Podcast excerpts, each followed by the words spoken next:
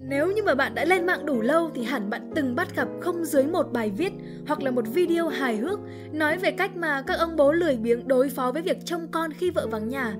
Và đây là một trong số những ông bố biến công việc chăm con nhàm chán trở nên vừa năng suất vừa thú vị như thế. Video này có nghệ không? Nghệ cả vườn đấy chứ. Có thể với vài người, bạn sẽ thấy đây là một ông bố sáng tạo, nhưng đồng thời ta có thể nói đây là một ông bố lười biếng một cách nghệ thuật đấy. Đây là một trong vô số những ví dụ cho câu nói nổi tiếng của tỷ phú Bill Gates. Tôi chọn những người lười biếng cho những công việc khó khăn bởi vì họ luôn biết tìm con đường dễ dàng nhất để thực hiện nó. Uhm, lười biếng à? Tại sao phải che cười sự lười biếng cơ chứ? Và video này chính là lý do vì sao lười biếng không luôn luôn có nghĩa là xấu, cũng như các bước để chúng ta có thể tập lười biếng một cách thông minh qua góc nhìn của tác giả Lưu Trọng Nhân, một cây bút đến từ website của Spider Room. Trước khi bắt đầu, đừng quên chúng mình đã đính link bài viết gốc có tên Nghệ thuật của việc lười biếng tại phần mô tả của video. Hãy ấn vào để đọc thêm các bài viết thú vị hơn nhé. Còn bây giờ thì bắt đầu thôi nào. Người lười biếng, họ là ai trong cái xã hội này? Trước tiên, chúng ta đều là những người không ai giống ai, có đủ các thể loại tính cách khác biệt. Thế nhưng, nhiều khi, lười lại là một từ xuất hiện thường xuyên nhất nhì trong cuốn từ điển tính cách. Lười bắt đầu, lười làm việc, lười hoàn thành một cái gì đó, lười tiếp tục một thứ giang dở, vân vân và mây mây. Tuy nhiên, lười thì lười, làm thì vẫn phải làm, bởi vì cơm áo không đùa với người lười. Lười giống như là một thứ thành phần trong bản chất, lười có trong tôi, trong anh, trong đối tác của chúng mình và người vượt qua được nó. Nhưng mà không phải chúng ta. Vì chúng ta lười, lười vãi hồn. Ô thế những người lười trong xã hội này, họ trông ra sao, hình dáng thế nào? Đôi ba người nghe xong sẽ nghĩ, ô kia, rất là đơn giản. Thằng lười điển hình là thằng trông đơn giản là lười.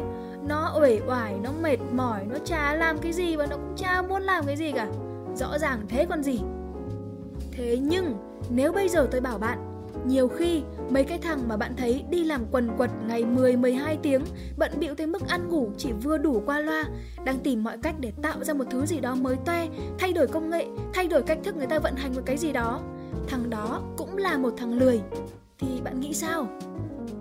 Thật ra, người lười đơn giản chỉ là một người không thích làm một việc gì đó mà họ cho là quá là tốn công sức và họ phản kháng lại với công việc đấy. Tôi lười quét nhà, tại sao cái nhà không tự sạch? Tôi lười soạn mớ cốt này, tại sao hôm trước gõ rồi nay lại phải gõ lại? Tôi lười quản lý cái đám nhân viên quá, tại sao tụi nó không tự làm? Từ đứa trẻ, anh lập trình viên cho đến ông sếp, ai cũng có cái lười riêng. Vậy nên, một lần nữa, xin đừng đánh giá vẻ ngoài và quy trục oan cho mấy người siêng mà bị xem là lười và cả mấy cái thằng lười mà bị xem là thằng siêng năng nữa thành công là khi bạn lười mà vẫn đạt được thứ của người siêng năng tạo ra và điều này mới là thứ ăn tiền này. Cách thằng lười phản ứng với công việc nó cần làm sẽ quyết định nơi nó ngồi và vị thế của nó.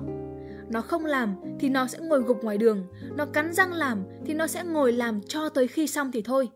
Còn nếu như mà nó tìm ra được một giải pháp thật sự hay ho để không phải làm mà việc vẫn cứ xong, thì nó sẽ ở vị thế của người ngồi nhìn thằng khác làm trong sung sướng.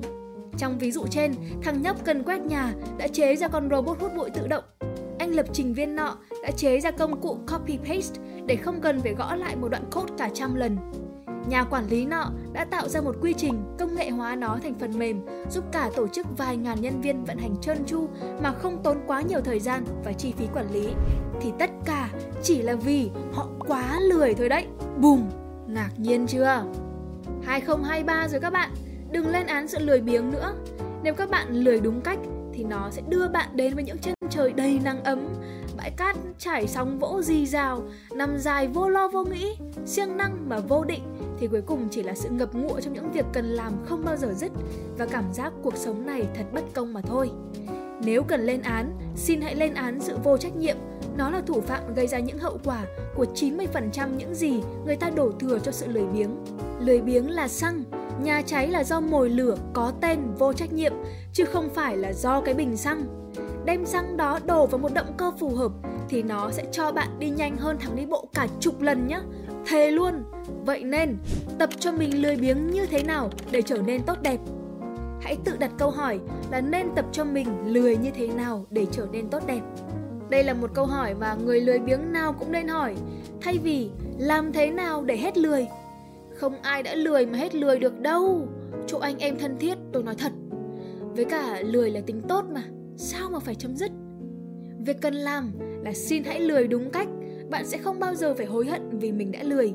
Dưới đây là một số những quy luật để lười đúng, lười hay mà một thằng cực kỳ lười như tôi đúc kết ra và đang ngày ngày áp dụng. Luật số 1, chú trọng vào kết quả, tối ưu hiệu quả, giảm thiểu công sức.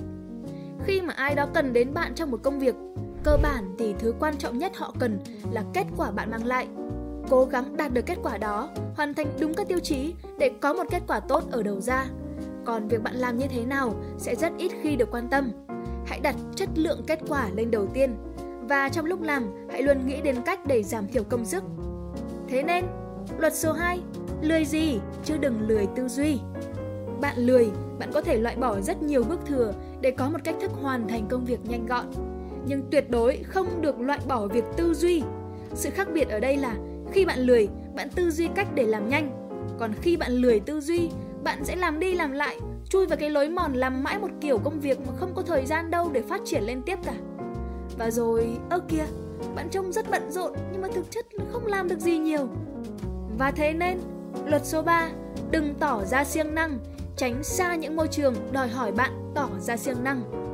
Tỏ ra siêng năng ở đây, ý của tôi là siêng năng ở vẻ bề ngoài mà không hiệu quả về bản chất. Những sự siêng năng bề mặt ấy có thể là có mặt đúng và đủ 8 tiếng, không được sai lệch giờ, những cuộc họp, những buổi báo cáo và giao việc dài đằng đẵng mà mỗi người sẽ phát biểu những điều không cần thiết 30 phút về việc mình đã làm, luôn phải trong trạng thái làm việc, không được tỏ ra sao nhãng, vân vân. Nói chung nó là một cái môi trường mà đòi hỏi bạn phải siêng năng giả tạo thì sẽ kìm hãm rất nhiều thứ. Nếu một ngày 24 giờ, bạn phải dành đến 8 giờ để tỏ ra bận rộn, 4 giờ để tăng ca, rồi mệt mỏi 12 giờ còn lại, thì thời gian đâu để cho bạn lười, Xin hãy lười thường xuyên và khi rảnh thì cứ rảnh, hãy tận hưởng. Tuy nhiên, luật số 4, hãy lười cho cả tương lai, đừng chỉ lười cho hiện tại. Hãy luôn tìm cách để sự lười của bạn ở hiện tại làm nền cho cách sự lười ở tương lai. Càng lúc càng có nhiều thời gian hơn để lười. Đừng dậm chân tại chỗ, lười mãi một chỗ là không đúng theo tôn chỉ của sự lười đâu. Nếu đã hoàn thành một công việc mà dư ra 2 tiếng đồng hồ, hãy dành một tiếng đồng hồ để hoàn thành những việc để hôm sau bạn có thể dành ra thêm 4 tiếng chẳng hạn. Nghe hấp dẫn và mời gọi đúng không? Thế nhá. Đọc tới đây, bạn đã có thể nhẹ nhàng áp dụng vào công việc, đời sống hiện tại và trở thành một người lười toàn diện, lười khỏe mạnh. Tuy nhiên, nếu muốn lười cho đời một cách tốt đẹp hơn thì xin hãy tới luật số 5 nhé. Luật số 5, hãy lười hộ những người xung quanh với. Tại sao ấy à? Thử tưởng tượng, bạn làm 15 phút xong việc của một giờ đồng hồ, mất 3 đến 4 tiếng để hoàn thành khối lượng việc của cả tuần. Vậy thì, một đội ngũ đầy những người lười như bạn, họ sẽ dư ra được bao nhiêu thời gian? Và rồi thời gian dư thừa đó sẽ được chuyển hóa thành những gì nữa? Do quá lười nên chúng tôi nghĩ nhiều về những quy trình, những công cụ tự động để lôi kéo người khác lười cùng mình. Chúng tôi muốn các bạn lười và đẩy hiệu suất công việc lên cao, hoàn thành sớm sủa những thứ được giao để các bạn có thể được tự do tận dụng thời gian đã được tiết kiệm mà thành. Và rồi, một người lười mà 10 người vui. Ô hay thế thì thế giới thật là đẹp đẽ biết bao. Lười dùng người khác là một cách lười nhân văn cao cả và giúp xã hội phát triển. Nghe đã đủ ghê gớm chưa nào? Tóm lại là nghe tới đây, và đã thấy cái sự diệu kỳ của sự lười khi được đặt vào đúng chỗ rồi, thì bạn còn gì băn khoăn nữa mà không bắt tay vào thực hiện? Trì hoãn gì nữa nhỉ? Bắt đầu lười đi chứ, cái đồ lười biếng kia. Bạn nghĩ sao về quan điểm trên? Có trải nghiệm lười biếng nào mà bạn muốn chia sẻ cùng chúng mình không? Để lại comment ở phía bên dưới cùng chúng mình nhé. Và mình là khánh linh.